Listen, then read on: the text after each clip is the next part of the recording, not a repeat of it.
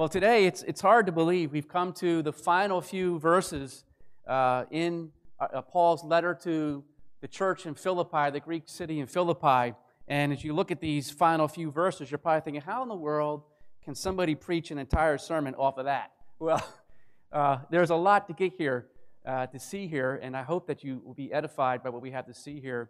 And in a sermon I've entitled, uh, The Circle of Christian Love. And so if you found your place, uh, Philippians chapter four, beginning in verse twenty-one, uh, verses twenty-one through twenty-three, hear now God's holy, infallible, and inerrant word to us this morning. Greet every saint in Christ Jesus. The brothers who are with me greet you. All the saints greet you, especially those of Caesar's household. The grace of the Lord Jesus Christ be with your spirit. This is the word of the Lord. Thanks be to God. Let us pray. Heavenly Father, we do thank you for your word. We thank you for um, how you've been so gracious to us in giving us your word. This word that we absolutely need to have, Lord, to be sustained, to, to know who you are in all of your glory, to be uh, confronted with this, uh, the glory, the glorious riches of, of Christ. And so, Lord, we thank you for your word, and we pray, Father, that you would be, be with us this morning. Give us ears to hear what you had to say in your word this morning. In Jesus' name we pray. Amen. Well, I, kept, I have to confess that uh, I'm, I'm very excited about this particular passage of Scripture, and the reason I'm very excited about this, uh, this portion of Scripture here is because of what it has to say about the church. And now, as you think about that, and you maybe think, well, what is he talking about? Hopefully, I'll, I'll be able to shed light on why I'm so excited about it. But as you think about the, the word church, the word church itself, what are some things that come to your mind? You think about the word church. Maybe, maybe you think about, well, church, that's, a, I think about singing these glorious hymns and th singing wonderful songs to the praise of the Lord. Uh, I think about um, uh, and getting to hear a, a sermon from this guy up here, and, and uh, I, I think about all of those wonderful things. I think about the fellowship that we have in the church. Uh, I think about uh, the, the building, and I think about, um, I think about the, the institution of the church. The church as an organization. For example, we are a congregation of the Presbyterian Church in America, so we have a certain uh, structure and church government. And so we can think of all those things, and all those things are certainly appropriate and are certainly a part of what we understand about this word church and the importance of why churches, or, or the reason why church is so important. But we can't just stop there in terms of worship and in terms of the church's institution and, organiza and organization. Rather, we also must understand, as I think the Scriptures teach, and as we see, as we talk about theologically, in terms of how the church is also an organism. That is, by God's sovereign grace, believers now are in union with the resurrected and ascended Christ. And as, as Brother Timothy so helpfully highlighted for us, not only are we in union with the person of the resurrected and ascended Christ, we are also now in a spiritual union with our brothers and sisters from all over the world now. We are being bonded together as the body of Christ. Believers who are here locally, believers, believers that are sitting right next to you, believers who are in churches around the world, we are all now bonded together with this affectionate love that we have in Christ. And this bond of love and affection that we have in Christ should really mark our attitude toward all those who are in Christ, who, under, who are, who are, uh, who are believers. This is the attitude that should mark us, this, this attitude of the fact that we're in union with Christ, we're in union with each other, and so we have this deep, affectionate love for one another. And I think that really comes into view in our passage today. The Apostle Paul, you know, he's closing out this letter that he's written to this church in Philippi, this Greek city in Philippi, this poor church in Philippi that was enduring so many distressful things. They were enduring persecution. There was disunity from within the church that Paul wanted, to, wanted them to address. So many things. And as we look at these, these greetings here, it's really easy to kind of just breeze by this. Okay, greet every, every saint in Christ Jesus and blah, blah, blah. Let me go on to, the, to Colossians now and read Colossians. Well, if we do that, we would be really doing a great disservice here to ourselves and, of course, to God's Word, because there's a lot to see here about our identity in Christ and about this love that we have in Christ or ought to have in Christ toward one another, and this idea of what I'll call connectionalism that should be found among Christians, even those from different congregations, separated by many miles, different ethnic and cultural backgrounds and languages, because you see here that the Philippians are in Greece, and then you, you, Paul's in Rome, and there's believers in Rome, so different cultures, different, I'm sure they, there was a common language at the time, but also they have different customs. And yet they are all united in Christ. They have this common bond. The common bond is Christ. They are united in Him, and they are in need of the sustaining grace of Christ. And so the main idea of our passage this morning is this, is that regardless of where they are, regardless of where they are, believers have an intimate bond in Christ and are sustained by the grace of Christ. Regardless of where you are, we are united in Christ. We have an intimate bond in Christ and are sustained by the grace of Christ. And so three, four things actually to, to see here this morning. So you get a bonus point this morning. And uh, and uh, the four points here, the first one we're going to look at here is, is our identity in Christ. Our identity in Christ. And this comes out in verse one. In verse one, Paul describes believers with two words. He calls them saints. Greet every saint. And in verse twenty-two, great, uh, all the saints greet you. And then in verse, uh, verse twenty-one, he says, the brothers who are with me greet you. So there's two terms that Paul uses to talk about Christians. He calls them saints and he calls them believers. And this word saints here is one we've seen already in chapter one when Paul referred to the church as saints and slaves of Christ. And we looked, back, looked at that the very first sermon we preached here. But here Paul goes back to that, and we want to look at this first thing here, this first word, saints, which speaks to our status before God. Now, when we hear the word saint, the temptation for us is to think of somebody who's a, a really good person, a really compassionate person, somebody who's exceedingly nice. You know, isn't, isn't little Johnny, uh, he's just a little saint. You got to say it, because Johnny's always, little Johnny's always bad. Little Johnny is such a saint. It is funny, right? Little Johnny, he's such a saint. That's how we, we think of the word saint, as, as a really good person. Or, in Roman Catholic theology, they have a mistaken view here in terms of how they under, understand saint, and they talk about saints. A saint is a Christian who has lived, quote, a heroically virtuous life.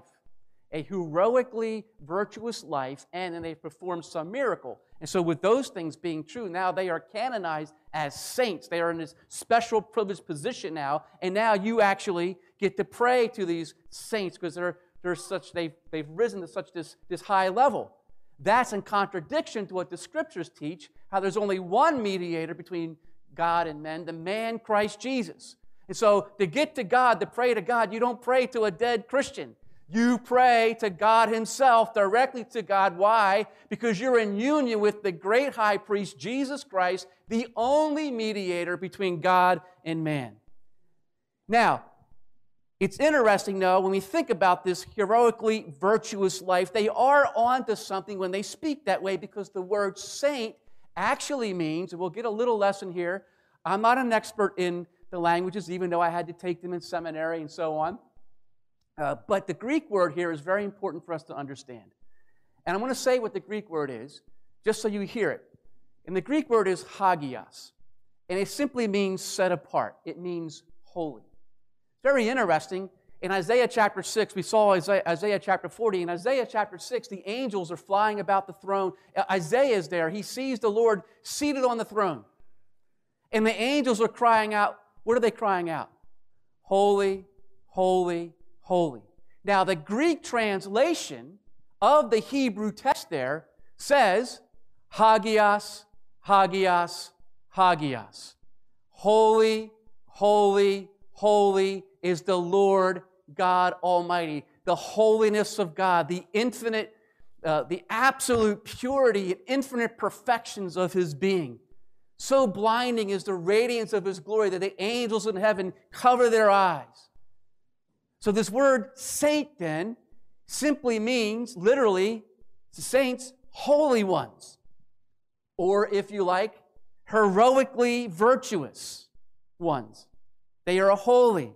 But that raises a, a dilemma for us, because how is it possible for God to call us saints, holy ones, when, if we're honest with ourselves, we fall so short of his glory?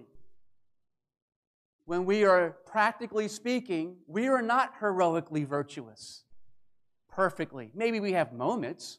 Maybe, maybe you can even say, we'll give, you know, we, we can say we, we live lives that are consistently reflective of that, but we're not perfectly holy. We're not perfectly righteous. We understand our, our sins of word, thought, and deed. We understand that we sin in so many ways. We understand that we don't do the things that God has told us to do. Like what? Like love the Lord your God with all of your heart, soul, mind, and strength. How many of us has done that perfectly every second of every day? I don't see any hands. That's good. How many of us has loved our neighbor perfectly? Yeah, none of us have. And yet, we are called saints, heroically virtuous ones, holy ones. How? Well, the key words are found here in our text. Greet every saint where? In Christ Jesus. See? Everything that you are and everything that you have is viewed through the lens of this Spirit-wrought personal union with the person of Christ. And so, in and of myself, I'm not righteous and holy. And I have no right to be called a saint in and of myself. But that's what Christ, the only one who could ever be described as heroically virtuous, perfectly virtuous, perfectly holy, that's in fact what Jesus came to give us. Because, dear friends, without that, we stand condemned before the God that Isaiah saw seated on the throne, before whom the angels cried, holy, holy, holy. Without holiness, we stand condemned. Without perfect righteousness, we stand condemned before that holy God. That's why Isaiah, when he saw the exalted glory of the Lord seated on his throne, he doesn't jump up and down and shout, hallelujah, praise the Lord. He says, woe is me. I'm undone. I'm a man of unclean lips. He recognizes he, the right, humanly speaking, one of the, the most righteous ones in Israel, because he's the prophet of God, that his righteousness, as he would say later, before the, the bar of God's holiness and justice, is like what? Filthy rags. And you know the term there for filthy rags is cleaned up for us. It has to do with a woman's menstrual cloth.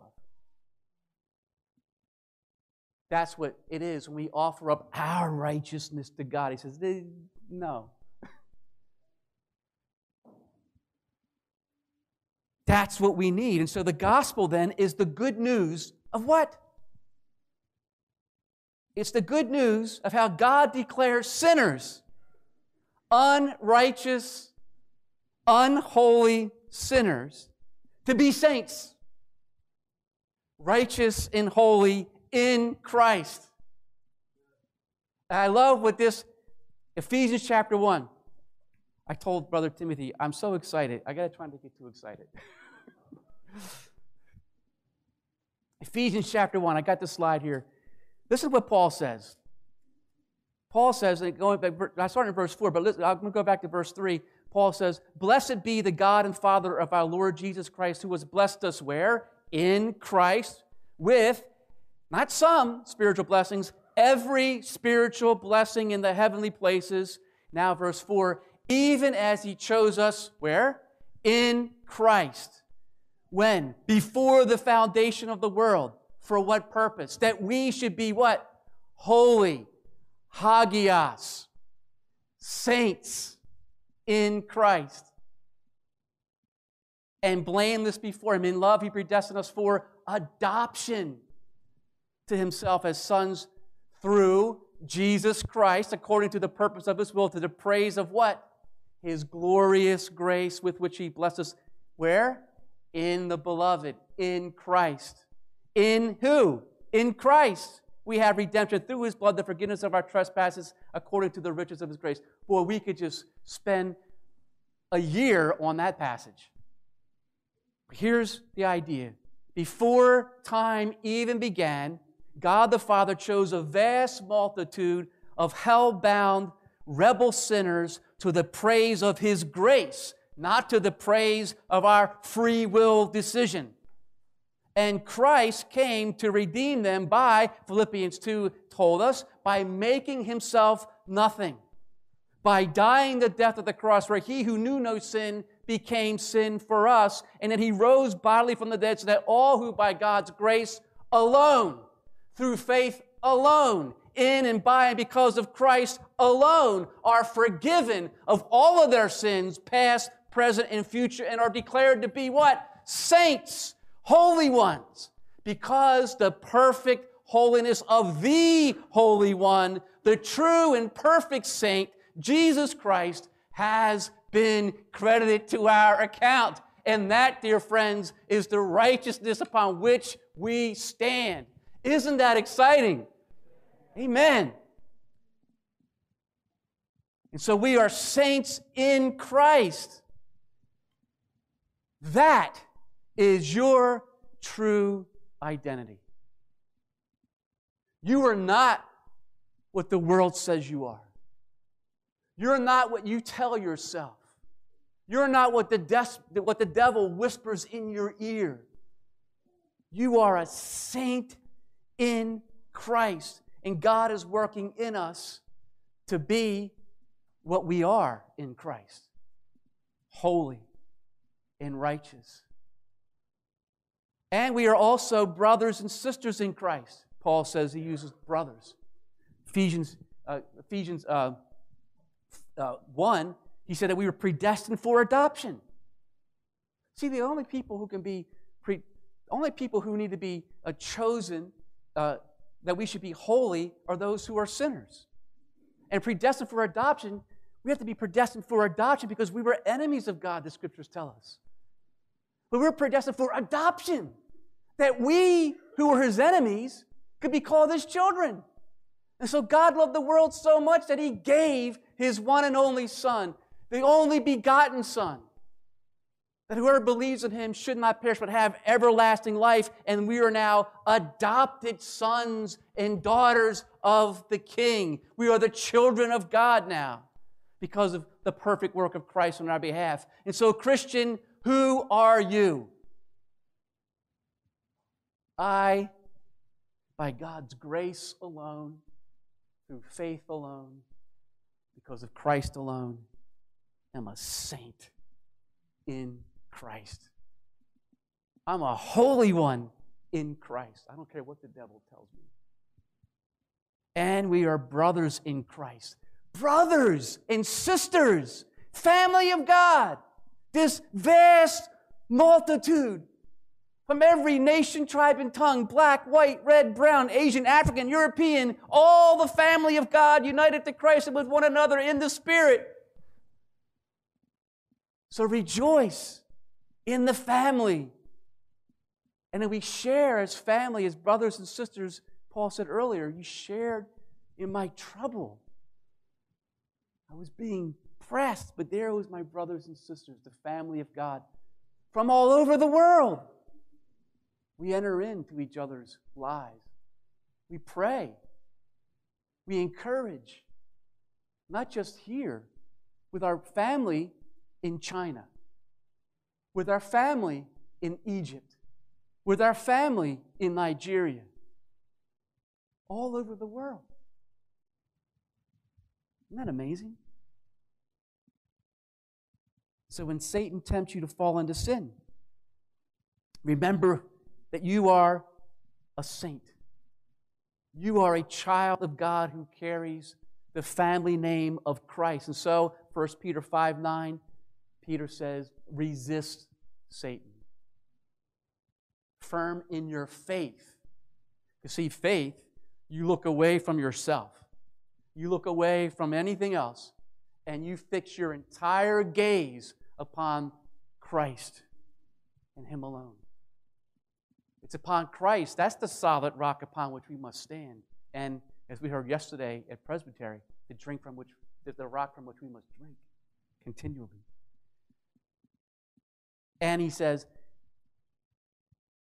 resist him firm in your faith, knowing that the same kinds of suffering are being experienced by your brotherhood throughout the world. See? United. So, first thing, there is our identity in Christ. And secondly, we see our intimate bond in Christ. Verses twenty-one through twenty-two, we see this intimate bond is seen in four different greetings that are given to the church. Paul sends his greetings to them, right? And then Paul says the brothers that are with him, these are brothers that were probably, this is, he's under house arrest, chained to a Roman guard. There's other believers, it seems, that are in this large place as well. Those brothers greet them as well. And then we see all the saints, he says. This refers to the church that's in Rome. You can read about that church in Rome in, in Paul's letter to the Romans in the New Testament. And then he says, especially those of Caesar's household. We'll get to that for a moment. But I want to look at this thing, this word here for greet. Because this word for greet, it's more than just saying hi to someone. Hey, hey, tell everybody I said hi. Right? Paul, make sure you tell them I said hi. That's really not the idea. The word here for greet is the idea of enfolding in one's arms. And it really goes back to the context. We go back to chapter one, verse four. Paul says, he talks about how he yearned for them with the love of Christ. And so I think we could paraphrase this. Paul is basically saying, listen, please give them a, a holy embrace. Don't worry about social distancing. Give, give, a holy, give a holy embrace. And let them know how much they are loved in Christ. Convey the love of Christ to them. That's the idea. Let's look a little closer at these greetings. First of all, notice he shows no partiality. There's no partiality. Paul says, verse one, Paul says, greet some of the saints in Christ Jesus. Greet the really important saints in Christ Jesus. Greet the rich ones in Christ Jesus. Greet the, the elders and the pat. No. Greet every saint in Christ Jesus. Every single Christian in the church is just as important as the other. It's not just a select few. And then there's, so there's, there'd be no favoritism among God's people. That's important for us to understand because we know how apt we are to do just that. We have a tendency to, to size people up on the basis of their appearance. We always, we always want to put people in categories. And in churches, there, people have cliques. And, and, and leadership sometimes is placed in an unhealthy position, exalted to an unhealthy status. Paul says, no, greet every single one. The ground is level at the cross. And then we see the breadth of the bond. Every Christian Paul was in contact with sends their, their greeting, sends their intimate love to every believer in Philippi. Everyone. He hits, he hits all, every facet he could possibly, everybody he's around, all of them send greetings to you. All of them want, want, want you to know how much you are loved in Christ. And as we do what we might call a sanctified reading between the lines, they were all aware of the faithfulness of this poor church. They all knew what the Philippians had done. And how they had played such a major role in seeing the gospel spread far away in Rome, and many of them, no doubt, came to faith as a result of Paul's ministry to them, a ministry which was helped to be made possible by the gifts of this poor church, the Philippians, which means that they share in that fruit on the last day. They're a part of that. So they desperately want the Philippians to know. You can almost see them, Paul's, you know, writing, Paul, make sure you let them know. Greet them for us. Especially the household of Caesar. We'll get to that in a moment. And then we see the oneness and solidarity in Christ here because of this. We see this bond. Despite not knowing each other. Some may have known each other because Philippi was a Roman colony that was comp- comprised of uh, retired military soldiers, so maybe they maybe they did know each, some that did, but I would suspect that many didn't.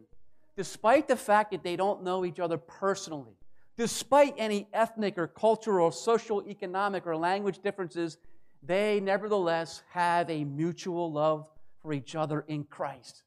And you see, dear friends, that is the beauty of the body of Christ.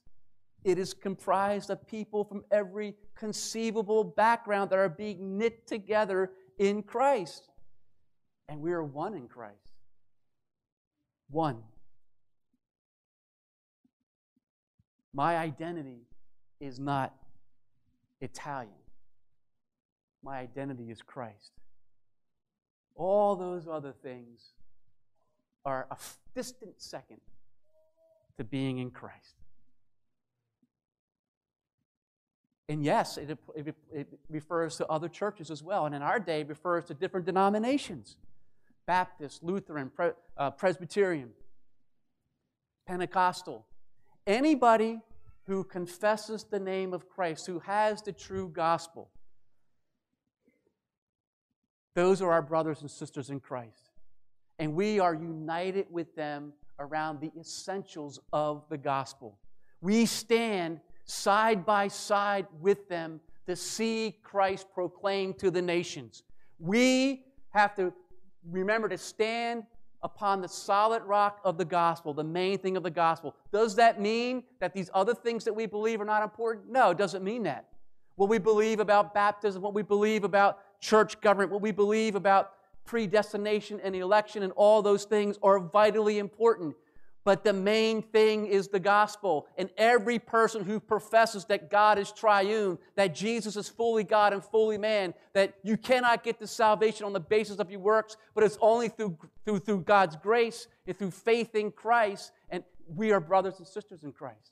And we stand united with those who want to see that gospel go forward in the world. When you go overseas and you're in a place and you recognize where there's not many Christians, and there's a Baptist person, and there's a Lutheran person, and there's a non-denominational person, and you all have the one thing in common, Christ, you realize pretty quickly that's what we're united in. And so we stand shoulder to shoulder with all of our brothers and sisters around the world, so long as they have the true Christ and are preaching the true gospel. One Lord, one faith, one baptism, one God and Father of all, as we heard in our time of confession. You know, last week, what we see here, I think, is we, what we could call is this. I, I talked about the circle of gospel ministry, and this week I thought about that as, as the circle of, of Christian love, and I have a slide here for that because I know how much you guys love my artwork, and I think uh, I think it's there. It is, yeah. So you see here, you, my my artwork's getting a little bit better, a little more crisp, I think. And I got like, so we got the woman up top, the long hair. See, we've included, so we, you know, we got, we got bald people. The guy on the left, he's bald. We got some people. So we got, what do you have? Christ is at the center, right? And Christ now has shed his love. He's poured out his love within each of these persons. And each of these persons then take that love and are sharing that love with one another. A beautiful circle of Christian love that we have with one another. It all flows from the person and work of Jesus Christ. And so I love what this one quote says on the next slide. As we think about who we are as a church, locally, our church here, but also how we're connected with other believers around the world, I love what this quote here from J H Bobbing says. He says, quote, all work, however costly and well organized, which is not rooted in a church that has found the secret of mutual love, is in the long run powerless. Thank you, Dale, for sending me that quote. Such a powerful thing. All work, however costly and well organized, which is not rooted in a church that has found that has found the secret of mutual love, is in the long run powerless. Didn't Jesus say, "They will know you by your love for one another"? That takes us to our third point here: our impact for Christ, verses twenty-one through twenty-one. He mentions all of these groups now, right? You have all these different kinds of people. People in Philippi, who've been saved by the gospel, people in Rome who've been saved by the gospel, people of Caesar's household who've been saved by the gospel. And what it testifies to is the mighty, saving, transforming power of the gospel. The gospel alone destroys every barrier and reaches every people group and unites them in Christ. And it really comes into focus here when Paul mentions these greetings from Caesar's household. Now, when we see Caesar's household, you might be thinking, well, yeah, you mean people, family, Caesar's family got converted? We don't know. Commentators think that really this is what this is referring to, most likely, is to, um, to servants and guards and government officials who would have been classified as part of Caesar's family. The point, though, that we need to see here is that the gospel was penetrating into the very heart of Rome, into the very halls of power within the Roman Empire. And what's ironic here is that Paul's ability to actually reach now into the very center of Rome, to have an impact and influence upon those who are in the halls of power, is owing in large measure to him being imprisoned in Rome. Because there he is, he's imprisoned to a guard, and so he's witnessing to these guards. And what does the guard do? Well, the Holy Spirit brings him to saving faith in Christ, and then he goes home, goes to him to his wife. Hi, honey, how did it go today, being chained to that guy, that, that Jewish guy, the Apostle Paul? How did that go? Well, he told me about Jesus is the true king, not Caesar, and now how I have eternal life in Jesus. It's great.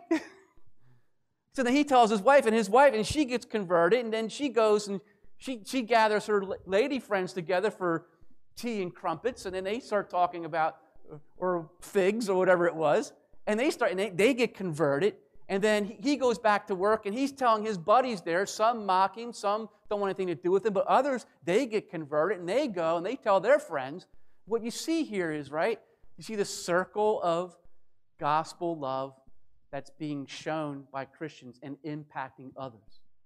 And you're seeing the gospel spread as each one influences people in their social network, all impacting people in their circle of love, in their relationships. And so what we see here in a, in a positive way is what we might call, we talk about all these viruses now, we see in a positive way the, the, the, the virus of the gospel as people breathe out the air of Christ and they are confronted with Christ and Him crucified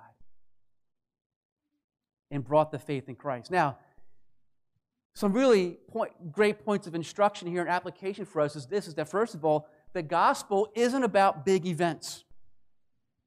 It's about relational interactions. That's not to say that we shouldn't have programs, that we shouldn't have events. Yes. But the main focus, the main emphasis, the main thrust for evangelism and outreach isn't programs, it's God's people. What's the outreach plan? The New Testament answer is simple. Christian, go love your neighbor. It's as simple as that. And who's your neighbor? Well, your family, your coworker, your friends, your neighbors. And so you pray for them.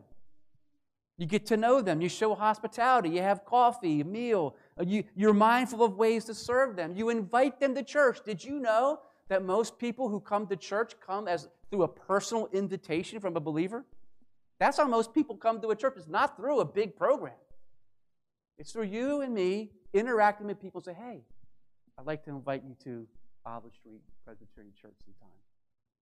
And you give them our card, and then they maybe they put it away. Some won't come, but some do. Most, most growth happens through invitations, not big programs. One simple program, love your neighbor. Pray for them, know them, serve them, share with them, invite them. That's the big thing. And we see it here. This is what happened. People were interacting with each other, and the gospel spread like wildfire. Paul's in prison. A couple of applications here for us in our modern day. You know, Roman culture was depraved as it gets. They lived in an authoritarian, under an authoritarian government. Caesar is Lord. And in that culture, the gospel was the most foolish and offensive thing imaginable. You're telling me about a crucified king? That's so ridiculous. That's foolish. For others, it was an offense. But that didn't stop our brothers and sisters. They kept preaching Jesus. And there's a huge lesson for us today, brothers and sisters. See, we look at things today in our culture. It's easy to get distressed, isn't it? We think about abortion on demand. We think about the rise of Marxism throughout the world and in our country. We think of the moral decay and insanity, outright moral insanity that I would say that has gripped our culture today.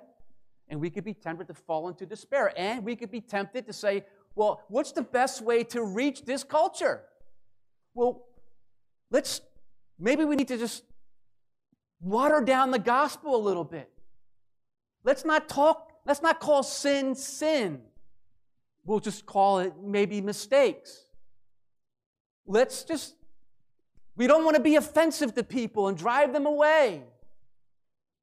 Let's not talk about what God says is right and wrong. Let's just talk about the love of Jesus.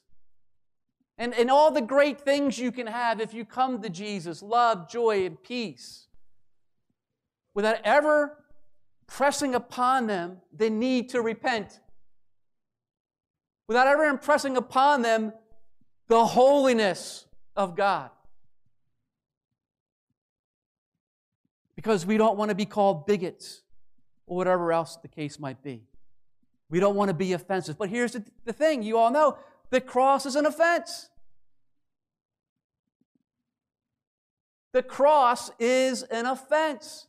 And if you're going to take out the offense of the cross, then you don't have a gospel. There is no gospel without the offense of the cross. And so if we don't preach the cross, we haven't preached the gospel. If we haven't preached the gospel, what have we done? Nothing. No. Great harm.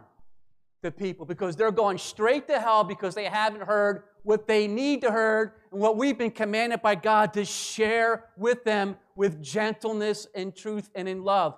Will they hate me? Maybe. Will they throw people in prison? Yes. Will they behead people? Yes. But this is what we're called to share. The most unloving thing we can do is water down the message. If we love our neighbor, we'll give them the truth in Christ. So we might be tempted to do that. We might be tempted then, well, you know, we're having all these problems with the culture here. Let's turn to politics. Let's put our hope in politics. And I've said it before from this pulpit. I'm going to say it again. Our hope does not rest in politics. Caesar is not our hope. Christ is our hope. Yes, fight against policy that's morally repugnant and evil. That doesn't guarantee anything. The past forty-five years has proven that, hasn't it? As we have voted time and again for people who say that they are against abortion, against the slaughter of innocent children, vote for me and we'll overturn that. Okay, you got my vote. And then what happens? Nothing. Our hope doesn't rest in politics. Doesn't rest in Caesar, because the only thing that's going to, that's going to keep a, a young lady from wanting to slaughter her innocent child, and to keep a person who's trapped in, in homosexual lifestyle and transgender lifestyle, and for those who are, who not just that, but committing heterosexual sin, the only thing that's going to, that's going to work is if their hearts and minds are changed, and the only thing that can change a person's heart and mind is not public policy. It's the gospel. It's Christ. And we are the ones who are the stewards of the gospel and are responsible for sharing that gospel with the world. And so our job isn't so much to transform the culture. Rather, it's to make disciples of the nations. And as people are brought to saving faith in Christ, we share with them the good news. We teach them to obey all that Christ has commanded. And then they go out now and they influence their circle of, of, of, of people that they know. And then little by little, the culture begins to change. We got to keep our eyes on the ball. It's Christ. You want to see people stop slaughtering their children? Pray and preach Christ. You want to see people come out of the L G B T Q lifestyle? Pray and preach Christ. You want to see racial justice and unity? Don't adopt the racist theory of critical race theory. which only divides and is outright heresy. Preach Christ. That's what we need to do. And then we'll see, as we go into the culture, we'll see the yeast of the gospel move in. And we'll see.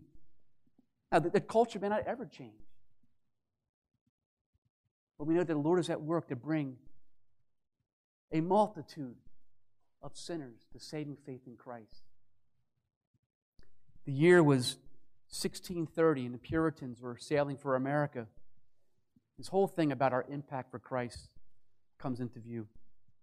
I hope I'm not called a white supremacist for having the audacity to refer to the sixteen thirty Puritans who sailed for America, but I'll take my chances. In his work, A City Upon a Hill, section of A Model of Christ, uh, Christian Charity, John Winthrop spoke of a vision for a Christian community. And here's what he said. I got this quote on the slide. He says, quote, "We must knit together in this work as one man. We must rejoice together, mourn, to, mourn together, labor and suffer together, always having before our eyes our commission and community as members of the same body." Isn't that what it's all about? It's all about Christ and the gospel being knit together. What a, that's the biblical vision of the church that Paul has laid out. We are being knit together as one man, focused on our commission and the community of believers. And that commission can only be carried out as we are united in Christ.